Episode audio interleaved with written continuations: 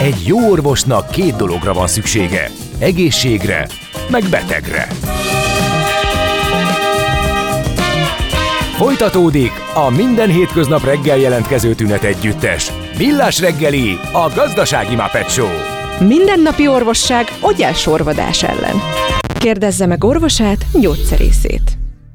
A Millás reggeli főtámogatója a Schiller Flotta Kft. Schiller Flotta is rendtakár. A mobilitási megoldások szakértője a Schiller Autó tagja. Autók szeretettel. Jó reggelt kívánunk, 8 óra 7 perckor itt a Millás reggeli a Rádió Café 98.0-án Kántor Endrével. És Mihálovics Andrással. Miért csúsztat a gazda? Kérdezi valaki a 0630 20 10 helyett, a 0636-os 980 980 telefonszámon, vagyis hát igen, ez telefonszám is, de SMS, WhatsApp és Viber szám is, mert azt mondja, ha nincs tisztességes hagyma a polcon, nem tudjuk megvenni, kereslet, kínálat ide vagy oda, ez nettó piac szorzítása, nincs más, a szemetet is megvesszük, drágán, írja Druszám András. Ezt nem én mondom, hanem ezt lehet látni egyrészt, másrészt a kereskedők pontosan nézik azt, hogy ki mit vesz le a porcról, és mennyit vesz le a porcról. Nyilván nem saját maguk ellenségei, tehát hogyha a drágább, de jó minőségű hagymából kevesebb fogy, mint az olcsóbb, de kifogásolható minőségűből, akkor nyilván nem fog drága hagymát oda tenni, mert az olyan szűk kereslet, hogy abból arányaiban véve nagyobb a vesztesége, ha nem veszik el. Figyelj, szerintem nem magyarázd el a kereskedelmi kiskátét hallgatónak, Igen. illetve begyűjthetjük ezeket egy csokorba, és akkor válaszolhatsz rájuk a következő Nem értem, blogban. ha a magyar piac nem tudja megfizetni a minőséget, akkor miért drágább a szemét nálunk, mint Ausztriában jó minőség? Azért, mert itt adók is vannak rajta például, és azok nem osztrák típusú adók, egyrészt, másrészt csak nekünk drágább, mert hogy a vásárló értéke az más az osztrák fizetéseknek, mint a magyaroknak euróban számolva. A hagyma, a jó minőségű is, meg euróban számolódik. Jó napot kívánok! Tehát ez a baj ezekkel a dolgokkal. De egyébként nincs ezzel semmi baj. Honfitársaink felfedezték ezt az ellentmondást, és a piacra reagálva kijárnak Ausztriába vásárolni. Vagy Igen, meg Romániába, vagy Romániába. egyébként. Nem működnek a lá... Veszel-e? Eladod-e? Kanapéról-e? Irodából-e? Vonaton-e? Mobilról-e? Laptopról-e? Kényelmesen, biztonságosan, rengeteg ajánlat közül válogatva, időt spórolva. Ugye, hogy jó? Mert ott van a mágikus E. E-Business, a millás reggeli elkereskedelmi rovata, ahol mindenki számára kiderül, hogy online miért jó üzletelni. Endre belém folytott egy fontos Mondjad, közlekedés információt. Muszáj ide sötétek a jelzőlámpák a Robert Károly körúton, a Lehel utcánál többen írtátok. Köszönjük szépen, nagyon nagy körültekintéssel közlekedjünk ott. Bocsánat, kell kérnem De a vendégünktől. Igen. Itt van eh, velünk a stúdióban Farkas Robert, az EasyPay ZRT vezérigazgatója. Jó reggelt! Jó reggelt, én is köszöntöm a hallgatókat. És a Magyarország első lakossági BNPL szolgáltatója az EasyPay, ami pedig a Buy Now Pay Later betűszó, talán ezt többen ismerik, ez a vásárolj most, fizes később, de pontosan hogy működik, tegyük először tisztába, lehet, hogy nem mindenki találkozott vele. Igen, mi egy új pénzügyi innovációt hoztunk a magyar piacra. Elsősorban lakossági ügyfeleknek szolgáltatunk, és a mi pénzügyi megoldásunk mondjuk így egyszerűbben egy halasztott fizetési megoldás, ami be van ágyazva a webshopok fizetési megoldásai közé. Mit jelent maga a konstrukció, hogy buy no pay later, tehát vegyél most, fizes később, ez így magyarosítva, de ez hogy működik a gyakorlatban, hogy jön ki a matek? Mhm. Nagyon sok ilyen szolgáltatás típus van, hiszen az, hogy megvásárolunk valamit és később fizetünk, ez egyéb más pénzügyi termékeknél is előfordul, ugye csak gondolhatunk a záróhitelre, vagy a ö, egyéb halasztott fizetési megoldásokra. Mi egy nagyon egyszerű terméket hoztunk, a 14 napos halasztott fizetést ö, fejlesztettük bele a vásárlási folyamatokba. Itt a vásárlónak, hogyha az EasyPay szolgáltatását választja, nem kerül semmilyen plusz költségbe a vásárlás, viszont kap egy nagy élményt, mégpedig azt az élményt, hogy megkapja a dobozt, kibontja, felpróbálja, megnézi, és hogyha elégedett a termékkel, csak akkor fizeti ki, és akkor is van még pár napja a 14 napon belül. Ez kifinanszírozza ezt a 14 napot? Az EasyPay, vagy a maguk a webshopok? Tehát a webshopok kvázi mikro hitelt adnak rövid futamidőre a, a vevőknek, így kell elképzelni? Nem, úgy kell elképzelni, hogy a webshopok jogos érdeke az, hogy olyan vevőket is kiszolgáljanak, akik esetleg most nem tudnak döntést hozni, és szeretnék a terméket kipróbálni, és egy későbbi fizetési pontban kifizetni, vagy napon kifizetni a terméket. Tehát tulajdonképpen egy olyan eladási csatornát nyitnak meg a webshopok, amit eddig nem használtak, mégpedig a halasztott fizetést. Maga a webshop nyújtja ezt a szolgáltatást, hiszen az ő általános szerződési feltételeibe kerül be, hogy ő halasztott fizetést nyújtott. Az EasyPay megvásárolja ezeket a számlákat uh, tulajdonképpen a, a webshopoktól, és átvállalja a nem fizetés kockázatát a webshopoktól. Mik a nemzetközi tapasztalatok? Mert Ez egy óriási hype Igen. tőlünk nyugaton, meg főleg az Egyesült Államokban, de olyan híreket is hallani, hogy kezdett lecsengeni.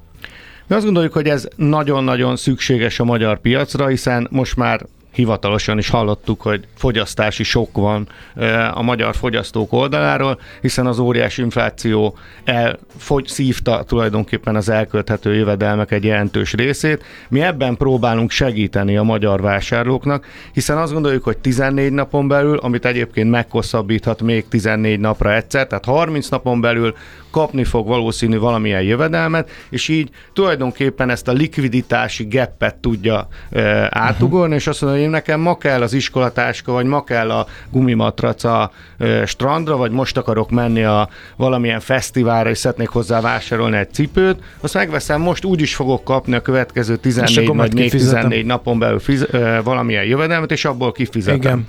Ez a likviditás külön... probléma az egyik, bocsánat, de a másik, amit olvastam, hogy nagyon-nagyon-nagyon sokan, tehát a 90% a vásárlóknak az a webshopoknál az utolsó pillanatban, amikor már benne van a termék a kosárba, akkor fordul vissza. Igen, mi azt gondoljuk, hogy ezzel tudunk nagyon nagy segítséget nyújtani a magyar webshop tulajdonosok számára, hogy pont a checkoutnál, amikor elbizonytalanodnak a vevők, hogy van rá pénzem, nincs rá pénzem, akkor egy plusz szolgáltatást tudjon nyújtani a webshop, és azt mondhassa az ügyfelnek, hogy vidd el, próbáld ki, ha elégedett vagy a termékkel, akkor fizest ki később. De már az uh, Mi a különbség a hitelkártya és e között a megoldás között, kérdezi a hallgató? Az a nagyon lényeges különbség, hogy ahogy mondtam, ez egy beágyazott pénzügyi megoldás. Nagyon-nagyon gyors, egyszerű módon juthat hozzá az EasyPay szolgáltatásához a fogyasztó, mégpedig egyetlen egy adatta a személy igazolványszám megadásával. Tehát nem kell jövedelmigazolvás, bankszámlaszám, semmi, egyetlen egy dolog kell, meg kell adnia a személyigazolványszámát, persze 18 év felett kell, hogy legyen az illető, és utána az EasyPay elbírálja ezt a kérelmet, majd hogyha jogosult a szolgáltatás igénybevételére, akkor már viheti is a terméket, és majd kifizeti. Kifutja a kockázatot? Ha valaki Egyértelmű. 14 nap után sem fizet, vagy 30 nap után sem fizet. Az Mi a azt gondoljuk, hogy a halasztott fizetés lényege az, hogy előbb-utóbb ugye ki kell fizetni a terméket, a teljes kockázatát ennek a nem fizetésnek az EasyPay vállalja.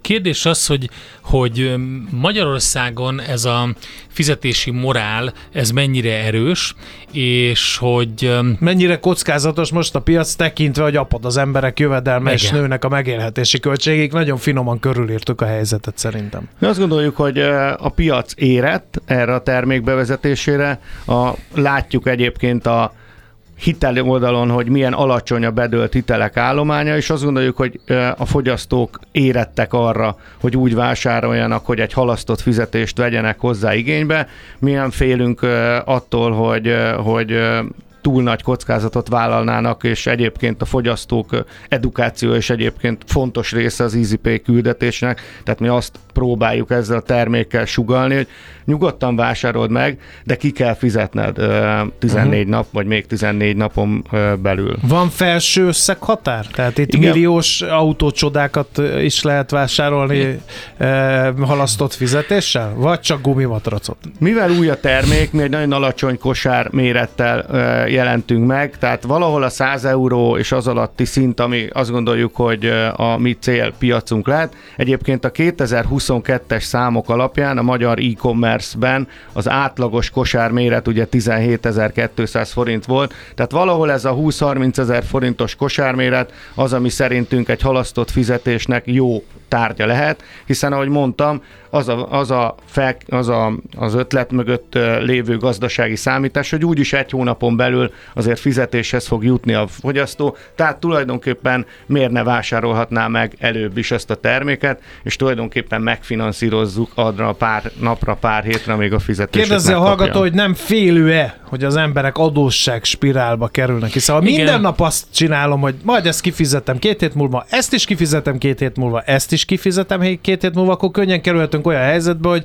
lesznek olyan napok, amikor folyamatosan fizetni kell. Azt meg nem biztos, hogy minden családi kassa elbírja. Igen, tehát a tudatos fogyasztás az mindenképp lényeges momentum ebben, ezért eh, fontos az, hogy alapvetően kis kosárméretekkel és olyan termékkörben legyen ez a termék bevezetve, amit egyébként is a fogyasztásunk részének tekintünk, és igazából kicsit megfordítva az élményfaktort hangsúlyoznám ki, most is megvásárolják ezeket a termékeket, de ugye egy dobozt már kifizetnek vagy utánvétel, vagy előre, és lehet, hogy amikor kibontják, nincsenek elégedett cségben ott, ahol gondolták, és kénytelenek visszaküldeni a terméket. Na most ezt a finanszírozási oldalt vállalja át az EasyPay, és ezt a pár hetet e, vállaljuk át tulajdonképpen az ügyfelektől. Igen, egyébként ebből a szempontból, tehát hogyha most a, ezt a etikai részét félretesszük, ami, ami, ami jogos szerintem, hogy, hogy egy magyar piacon, ahol, ahol, hogy is mondjam, sokszor nagyobb az óhaj, de nem feltétlenül magyar piacon, nyilván ez máshol is így van, nagyobb az óhaj, mint a pénztárca.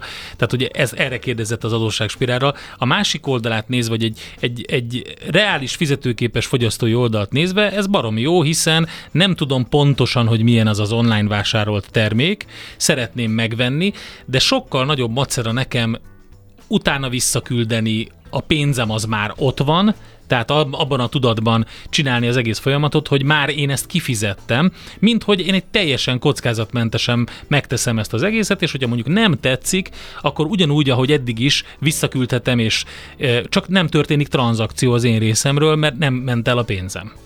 Igen, és nyilván több dolgot is ki tudok próbálni, tehát hogyha nem tudom mi a méretem, ki, kirendelem mind az MS, mind az LS pólót, Aha. és nyilván csak azt fogom kifizetni és megtartani, amelyik megfelelő az én méretemre. Na most ez ö, lakosság, tehát ö, fogyasztói szempontból egy nagyon jól hangzó dolog. A másik oldalt, a webshopot, ott, ott már szerintem nagyobb a kockázat, ö, mert hogy hogy így is a visszáruval foglalkozni, az már nem ugyanolyan, stb. Tehát, hogy ez a része, ez, ez mennyi, tehát mit, mit mondanak a, a mm, elsődleges puhatolózásaitok, vagy piaci piacfelmérésetek a, erről a piacról? Mit mondanak a partnerek? Tehát én azt gondolom, ismerve most már az e-commerce piacot, hogy azért elég komoly lassulás gond jelentkezik a magyar tulajdonú webshopok oldalán, hiszen volt egy hatalmas boom a Covid után, mindenki online shoppingolt, ez kifulladt, valamint a hatalmas cseh és lengyel e-commerce társaságok bejöttek a magyar piacra, és most már nem is látod, azt hiszed, hogy egy magyar boltban vásárolsz, közben egy, egy lengyel boltban költöd a pénzed. Mi pont a magyar tulajdonú webshopoknak szeretnénk egy olyan plusz szolgáltatást nyújtani, amivel fel tudják ver, ver, kapni a versenyt, és oda tudnak állni a külföldi szereplőkkel szembe, és azt mondják, hogy igen, nálam úgy is tudnak vásárolni a vevőim, hogy kifizetik 14 nap múlva. Nálad pedig nem. Nem tudunk a fenntarthatósági kérdésektől sem eltekinteni.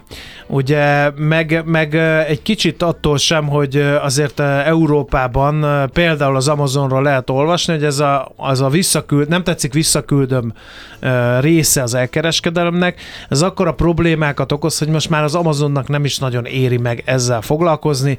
Azt mondja, hogy ha valami nem tetszik, tarts meg, rendelj helyette másikat, és hát ez, ez, ez megint egy kicsit ilyen túlfogyasztás, megint egy kicsit az, hogy akkor ide-oda jönnek a csomagszállító autók, azzal a cuccal, ami tetszik, aztán vissza, hogy mégse tetszik, szóval ennek a fenntartatosságra gyakorolt hatása nem tudom, hogy a ti asztalotok csak ezen szoktatok-e töprengeni. Igen, nagyon sokat foglalkozunk vele. Azt gondoljuk, hogy Jelentősen nem fogja ez a szolgáltatás azért megnövelni a visszaküldés. Visszaküldés most is volt, és most is van. Nyilván azt gondoljuk, hogy maga a, a boxokban lévő áruátvétel az igazán jövőképes termék, hiszen ebben az esetben nem kell a futárautóknak állandóan járkálni, hanem az ügyfelek, akik egyébként is valamikor kontaktálnak a városban, akkor megállnak és kiveszik a boxból. Tehát nyilván az EasyPay szolgáltatással vásárolt termék ugyanúgy boxban, meg házhozszállítással is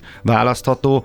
Tehát én azt gondolom, hogy jelentősen nem növeli meg a, a carbon footprintet. Igen. Uh, magát az árakat nem növeli, hiszen ez valahol egy plusz szolgáltatásként beépül a webshop és a fogyasztók közé, tehát nyilván nektek is élni kell valamiben.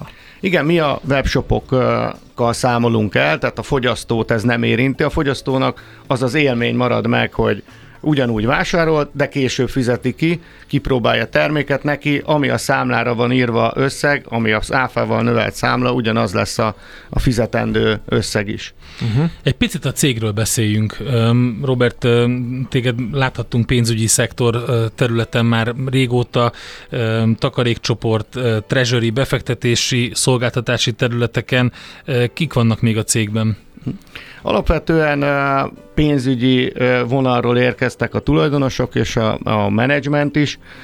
Igen, én 25 évet töltöttem el befektetési bankárként, és én is abban hiszek, hogy ez az adatvezérelt fintek megoldásoké a jövő, úgyhogy mellettem talán, akit érdemes kiemelni, ő a Gauder Milán, aki az igazgatóságunkhoz csatlakozott pár hónappal ezelőtt.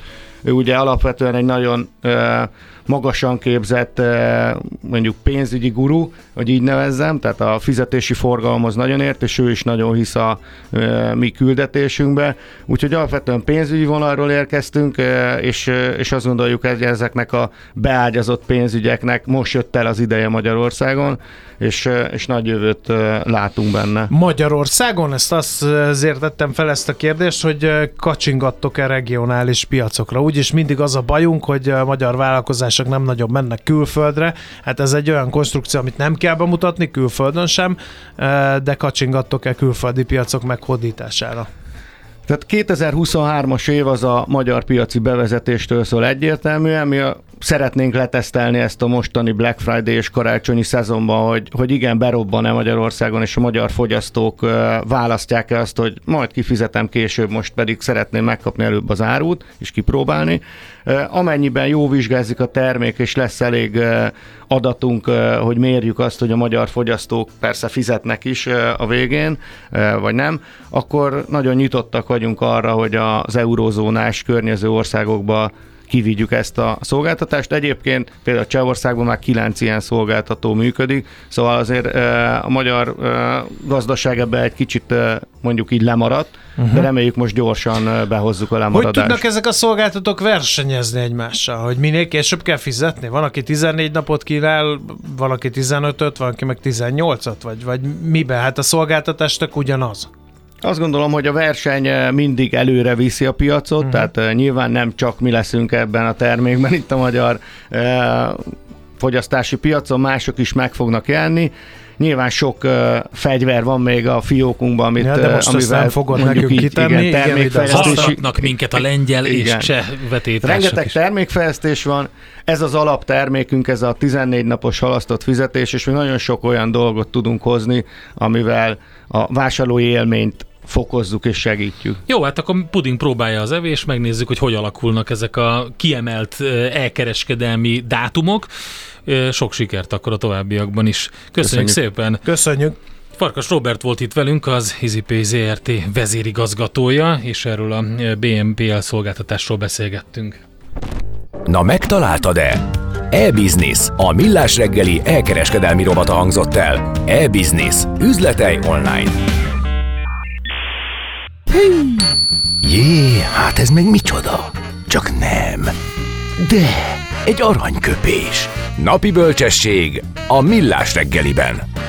Hm, ezt elteszem magamnak. Mai egyik születésnaposunk az 1712. június 28-án született Jean-Jacques Rousseau, a francia felvilágosodás filozófusa ő, ne keverjük össze, e, és tőle választottunk aranyköpést, mert így hangzik. Az a pénz, amely a tiéd, a szabadságod eszköze, míg az a pénz, amelyet hajszolsz, a szolgájává tesz. Hát, Tudnék Igen. erről mesélni. Érdemes elgondolkodni Russzó szavain. Az innováció és kreativitás hajtja a GDP-t, növeli a versenyképességet és munkahelyeket teremt. Egy jó ötlet már fél siker, kigondolni nehéz, eltulajdonítani azonban könnyű.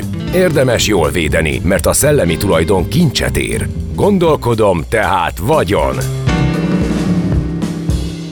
Hát egy baromi érdekes ügy volt az, amikor az Egyesült Államok legfelsőbb bírósága Lynn Goldsmith fotográfus javára döntött, és kimondta azt, hogy, hogy Andy, Andy Warhol, Warhol azzal, Igen. hogy a, a, a Goldsmith fotóit használta fel a Prince-ről készült sorozatához, megsértette Goldsmith szerzői jogait.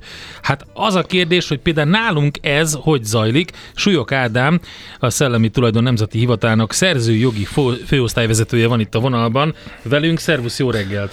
Tegyük fel, hogy Kántor Endre fotográfus lefényképezi Ács Gábort, én ebből csinálok egy kortárs alkotást, ami óriási siker lesz.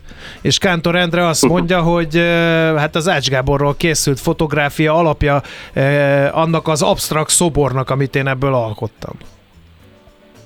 Jó reggelt kívánok, nagyon jó. Rögtön az indító kérdés, köszönöm én is a hallgatókat. Igazából ez egy nagyon-nagyon nagyon érdekes szerzőgi megközelítés, ez a fotó és az azokról készült uh, utómunkák, utándolgozások. Most itt a kérdéses princes ügyben például, ugye mindig elsősorban azt kell vizsgálni, hogy az alapul vetőmű, jelen esetben mondjuk egy portréfotó, amit te is a példádban említettél, fotózol valamit, ez szerzőjogi védelem alatt áll-e vagy sem. Ez az alapvetés, ezt meg kell állapítani egy egyszerű igen vagy nemes kérdéssel. Gyakorlatilag sokszor azt gondoljuk, hogy ha valakit szemből lefotózunk, akkor az miért is élvez a védelmet, de ezt már számtalanszor mondtuk, ugye, hogy ha egyéni eredeti jelleg és az alkotói mozgástér megvan, ami egy portréfotó esetében is megvan, hiszen a dőliszöget megválasztjuk, a fényelés, stb., akkor megállhat a védelem. Ez az alapvetés egyébként a magyar gondolkodásban is, meg az amerikai ügy, a, a, a Prince ügy esetében is. A következő lépés, amit meg kell néznünk, az az, hogy történt-e az eredeti portréfotónak valamilyen fajta megváltoztatása. Ez is kétség kívül megtörtént, hiszen Warhol átdolgozta a képet, ahogy ugye Magyarországon is számos ilyen eset van, hogy még portréfotót át tudunk dolgozni, és ezen a ponton kicsit ketté válik a magyar és az amerikai szerzőjogi rendszernek a gondolkodás, hiszen Amerikában is egyébként ezt a Prince is úgy ítélték meg, hogy van egy bizonyos fair use test, amin ezeknek az átdolgozásoknak, felhasználásoknak át kell mennie, és hogyha ezen a fair use testen átmegy ez a fajta felhasználás, jelen esetben Warholnak a, a, az átdolgozása, akkor szabad felhasználásról beszélhetünk, fair use, ahogy a neve is mutatja, miért ne? Gyakorlatilag itt az első fok azt mondta, hogy egy új jelentéstartalmat kapott a, a Prince-nek a Warhol általi portréja, Viszont a másodfok azt mondta, hogy nem kapott egy új jelentéstartalmat, de egyébként sem annyira fontos ez a jelentéstartalom, hiszen a két kép annyira hasonló, nem volt elég transformatív, nem volt elég nagymértékű átdolgozás Warhol részéről, tehát egyértelműen felismerhető és azonosítható a Goldsmith kép, nem volt elég nagymértékű ahhoz, hogy ezt vizsgálni kelljen, hogy, hogy egyáltalán az a fair use test megállhat-e. Azért ez egy eléggé jelentős ügy, hiszen az amerikai ö, ö, jogrendben ez a fair use, ez egy, hogy mondjam, egy szélesen nyitott olló. Emiatt egyébként két külön vélemény is érkezett az ügy a döntés kapcsán, akik viszont azt mondták, hogy hát ez igenis meglehetősen transformatív, és egyébként nem csereszabhatos. Ugye milyen szempontból is szoktuk ezt megítélni, hogy amit én mondjuk csinálok egy portréfotót, és valaki más azt átdolgozza, az versengő felhasználása. És így gyakorlatilag azt mondta a legfelsőbb bíróság, hogy mind a kettőt igenis újság, újságcikkek illusztrálásához is lehet használni, Prince arcát ábrázolja felismerhetően mind a kettő, szóval ha úgy tetszik, a kettő alkotás, az eredeti portré és a, és a Warhol által átdolgozott kép, azok kvázi csereszabatosak a felhasználás jelleg tekintve. És akkor ehhez képest Magyarországon hogyan, hogyan gondolkodik a kontinentális szerzőjogi rendszer, itt is nyilván az az alapvetés, hogy a portré szerzőjogi védelem alatt áll, és ami abból készült, az az átdolgozás. De az kétségtelen, hogy az eredeti mű meg lett változtatva. És azt, uh-huh. hogyha megváltoztatom az eredeti művet, egy újabb jelentéstartalmat adok hozzá, átszínezem, itt látjuk, hogy a Épp ezt akartam kérdezni, hogy elég, ha csak átszínezem, mert mondjuk azért a, ezt a portrét most megnéztem, hogy ilyen volt, ilyen lett, hogy néz ki az eredeti fotó, és hogy Igen. néz ki a Prince. Gyakorlatilag csak annyi történt, hogy a Warhol átszínezte.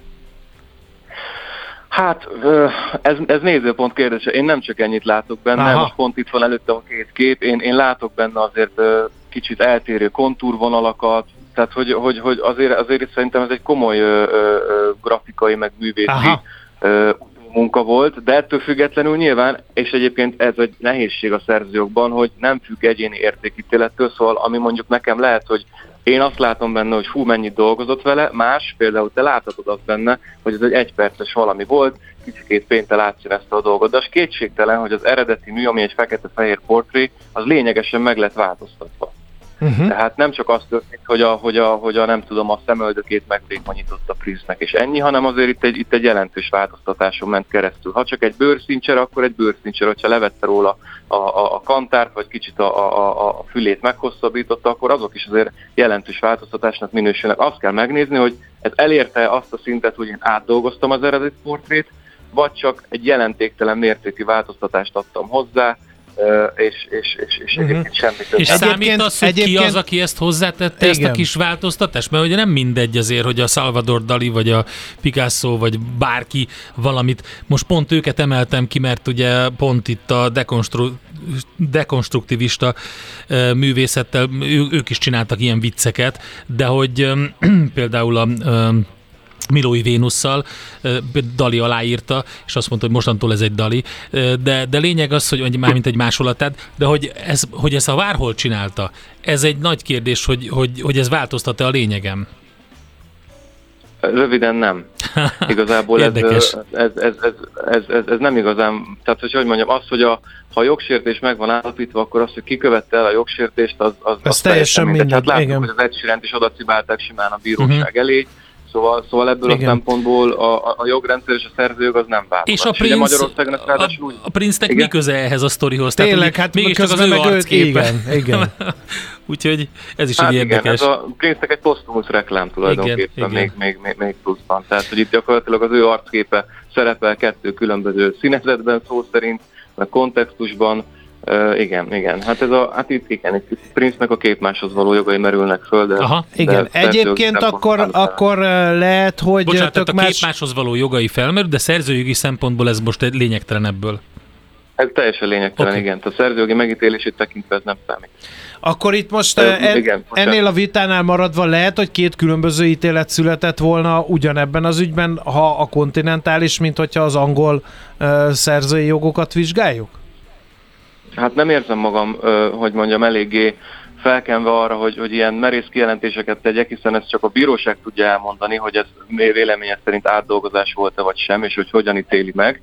De én nekem az a benyomásom, hogy ez Magyarországon első jutott volna másodfokig, hogyha, hogyha itt valóban a felhasználási engedély az nem szólt arról, hogy átdolgozhatja varhol a képet, átszünezheti, és aztán nem csak egyszer 81-ben, hanem 2016-ban is tetszőlegesen publikálhat bármelyik színezetből, akkor, akkor nyilván nem lett volna miről beszélni, de hogyha ez a fajta engedély nem volt meg, akkor igenis meg kell azt vizsgálni, hogy az eredeti képet átdolgozták -e, mert hogyha átdolgozás történt, akkor ott mindig az eredeti képszerzőjének az írásbeli engedélyét szükséges beszerezni ehhez, hiszen fogom a portréfotódat, amit te készítettél, és átalakítom, átváltoztatom. Ez elengedhetetlen az eredeti szerző engedélye. Akkor tehát menjünk vissza a legelejére, és szerintem az érdekes történetnek ott volt a, a legfontosabb mondani, vagy a legfontosabb pontja, az, hogy szerzői jogvédelem alatt állt a kép.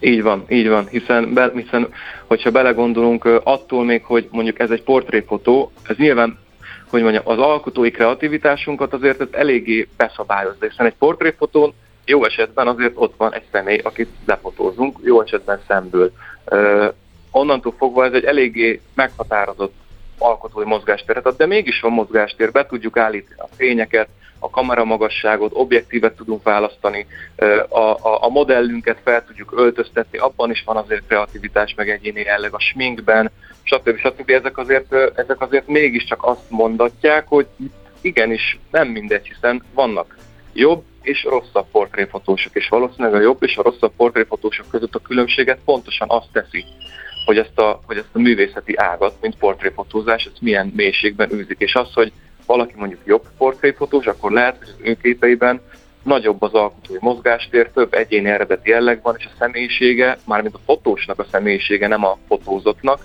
az jobban tükröződik az adott képen, szóval Szóval kétségtelenül megállhat egy portrétos fotó esetén is az egyéni eredeti jelleg, és szerzőjogi oltalom alatt állt. Erről több európai bírósági döntés is volt egyébként. Ádám, ez nagyon érdekes történet volt. Remélem, hogy mindenki levonta a megfelelő következtetést, hogy ha van valami olyan műve, amit nem szeretne, hogy így járjon, akkor arra kell egy jó kis szerzői jogvédelem. Úgyhogy körbe kell bástyázni, nehogy így járjon, mint Goldsmith úr. De aztán végül is jól jött ki belőle. Így van, így van, azt gondolom, hogy, hogy, hogy, hogy, hogy hát ez végül is a, a Goldsmith jól jött ki, Warhol kevésbé.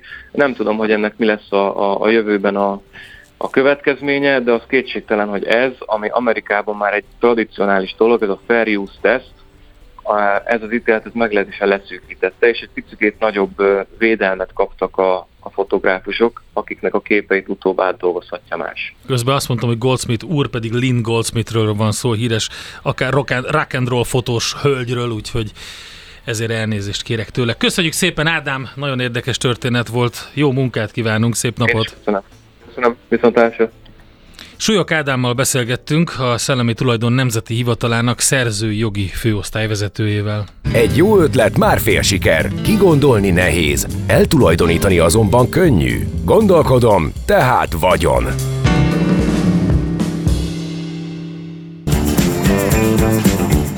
Nem tudod, hogy az információ özönben mi a fontos, mi a piacmozgató? Gyors jelentések, gazdasági mutatók, események? Csatlakozz piaci hotspotunkhoz, ahol friss és releváns információ vár. Jelszó Profit. Nagy P-vel. Barát Tibor az Erste befektetési ZRT vezető üzletkötőjétől várjuk eh, már nagyon a tőzsdei sztorikat. Itt vagy-e? Jó reggelt kívánunk! Jó reggelt Nagyszerű. kívánok, természetesen már itt is vagyok. Eh, és hát ilyen motiváló zene után arra gondoltam, hogy egy kicsit akkor autókázzunk, hogy megjött ugye ehhez a, a kedv.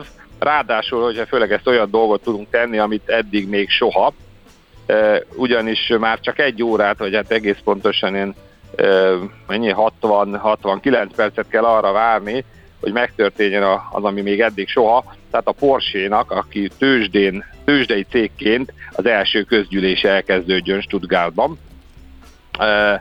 Eh, ahol hát ugye a, most már ugye a, a 25%-a a közkész hányad a cégnek, és ahol a vezérigazgató Oliver Bloom, valamint a felügyelőbizottság elnök Wolfgang Porsche fog tudni beszélgetni a cégnek a jövőjéről.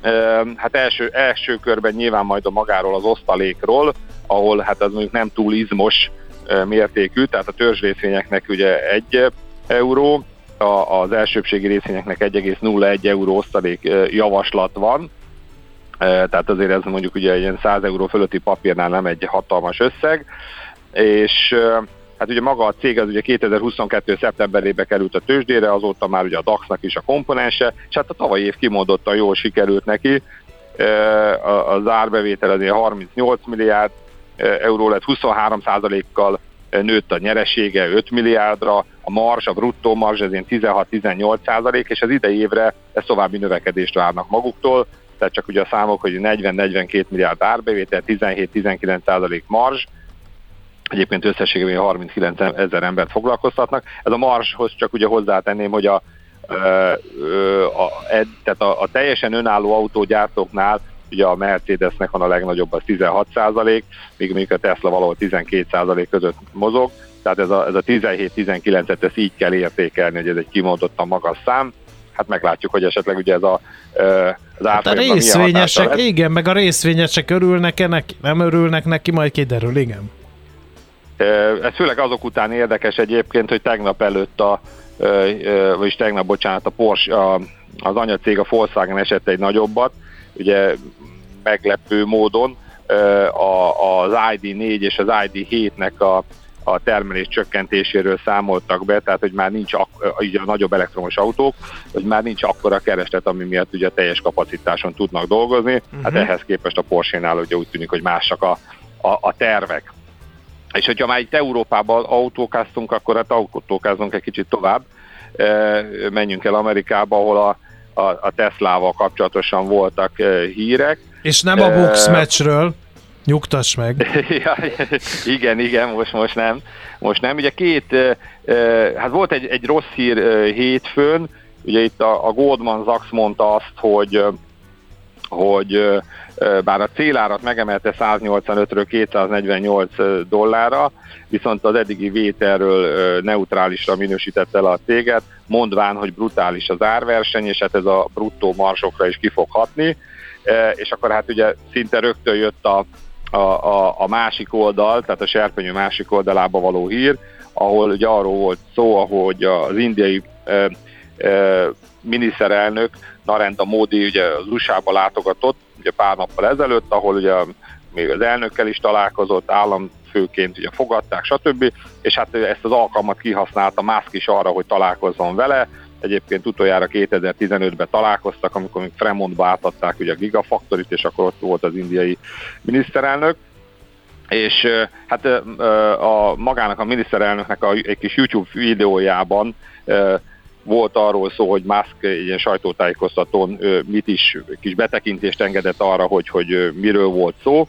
Ugye azt mondja, hogy India, Indiával kapcsolatban nagyon, nagyon-nagyon lelkes, és hát ahogy szó szerint próbálom idézni, a legígéretesebb ország a Földön, Hát most, hogy a legnagyobb népességű ország lett, esetleg a potenciált is meglátta benne a ma születésnapos Elon Musk. Így van, így van. És e, arról beszélt, ugye, hogy esetleg oda nyomatna egy gigafaktorit? Hát igen, vagy üzemet, a következőkről vagy... volt uh-huh. szó, hogy hát megvarul a győződve, hogy jelentős befektetések ezek, ezeket lehet az országba létrehozni, mégpedig igazából csak a, kér, a timing a kérdés, hogy mikor, tehát ez, ez nem kérdés, hogy igen, csak hogy mikor, és ez hogy, hogy fog kinézni? Hát első körben ugye erről keveset beszélt, viszont ugye a, a Reutersnek a forrásai szerint először lenne egy összeszerelőüzem, tehát egy elektromos autó összeszerelőüzem, és hát a későbbiek során egyébként ugye elkezdtem azt mondani, hogy dicsérte a miniszterelnököt, hogy milyen lelkes, meg hogy mennyire ugye volt egy kis diplomáciai dics, ö, di, ö, körbe ö, ö, dicsérés, és akkor utána mondta azt, hogy ö, ö, ő részt tudna venni India ö, fenntartható energia ö, jövőjében, és ezt úgy képzeli el, hogy Indiának körülbelül a területének az 1-2 százalékára lenne ahhoz szükség, hogy elsősorban hogy a napenergiába alkalmas, tehát a szélbe kevésbé India, hogy ez, ez teljes mértékben el, fenntartható, tehát hogy elég energiát, elég áramot állítsanak elő ahhoz, ami az indiai Indiának szüksége van. Ehhez kellenének utána megfelelő elemkapacitások, hogy ugye az áramot tárolni is tudják, hiszen mondjuk esténként ugye nem süt a nap,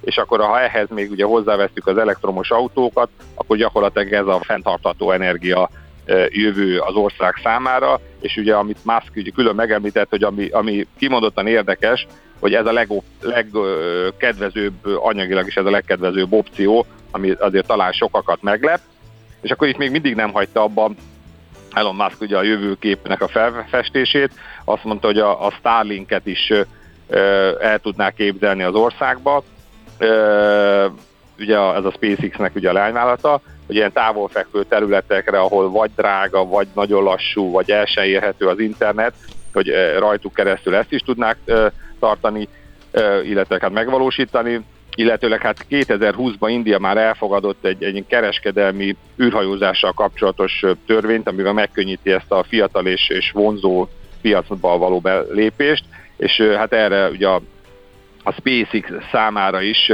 bár ugye konkrétumot nem említett meg, de azt mondja, hogy ez, ez is piacot tudott szerezni, és hát ahogy Musk a végén ugye fogalmazott, hát úgy tűnik, hogy, hogy ezt az indiai miniszterelnök is támogatja, úgy, hogy természetes, hogy India számára is előnyös legyen, de hát ez, ez mondjuk egy egy miniszterelnöknek a feladata hát is. Nyilvánvaló. Hát figyelj, meglátjuk majd, hogy ez milyen hatással lesz. Hát szerintem nem ez repítette 4%-kal a részvények árfolyamát lehet, hogy inkább a születésnap híre, majd, meg, majd meglátjuk, hogy muzsikál tovább. hogy elég volatilisan mozog a Tesla, tehát ilyen simán van benne 4-5 százalék egyik nap fölfele, másik nap Igen, lefele. vagy az is lehet, hogy ezeket az ötleteket a Zuckerberg majd kiveri Elon Musk fejéből, ha összecsapnak. Meglátjuk, mindig, sok mindig minden lehet tartunk. még. Na jól van, köszönjük szépen Tibor, további szép napot nektek, jó kereskedést! Én köszönöm szépen, sziasztok! Barát Tiborral beszélgettünk az Erste befektetési ZRT vezető üzletkötőjével. A Millás reggeli piaci hotspot rovata hangzott el. Azonnali és releváns információért csatlakozz piaci hotspotunkhoz. Jelszó Profit. Nagy P-vel. Lesz nekünk négyzetméter rovatunk, idén Tillárom, se vegyél haj. lakást, mondja Balázs Zsolt, a Hold alapkezelő portfóliókezelője. Lesz nekünk tőzsdenyításunk, és, és lesz, lesz nekünk, szuperzöld. a vízimadarakat rovatunk. Epizó, ne a vízimadarakat, 48. rész. Gyakorlatilag Orbán Zoltánnak, a Magyar Madártani és Természetvédelmi Egyesület szóvivőjével erről de szerintem évente tényleg, egyszer beszélünk. De, de nem tudjuk elégszer mondani. Te, én te rászólsz? Mert én, én újabban rászólok az emberekre. Az Orbán Zoltánra? Nem. Is, meg azokra, akik etetik a tóparton, tópartokon, akik etetik a, a, a vízimadarakat, azokra rászólok. Mondom, hogy ne tessék etetni a vízimadarakat, ez a, a, a sablonmondatom, ne tessék etetni a vízimadarakat, mert rosszat tenne, tesz nekik és erre a hülye bunkótól a ja nem tudta, míg ö, széles skálán kaptam, kaptam vissza a válaszokat. Azok már Mi nem köze magának ehhez? Azok a nem magáé, az a kedvencem. Tudod mi a Azt kedvencem? mondta, hogy az a magáé, az a hattyú, hogy itt aggódik miatt. Leslattyognak a spárba, bemennek, leparkolnak a spárparkolba. Be, nem chipset, vesznek egy, ezért, egy, egy, egy, egy spár uh, szendvics kenyér, tudod, azt ja. a, és akkor kimennek a hattyúknak dobálni.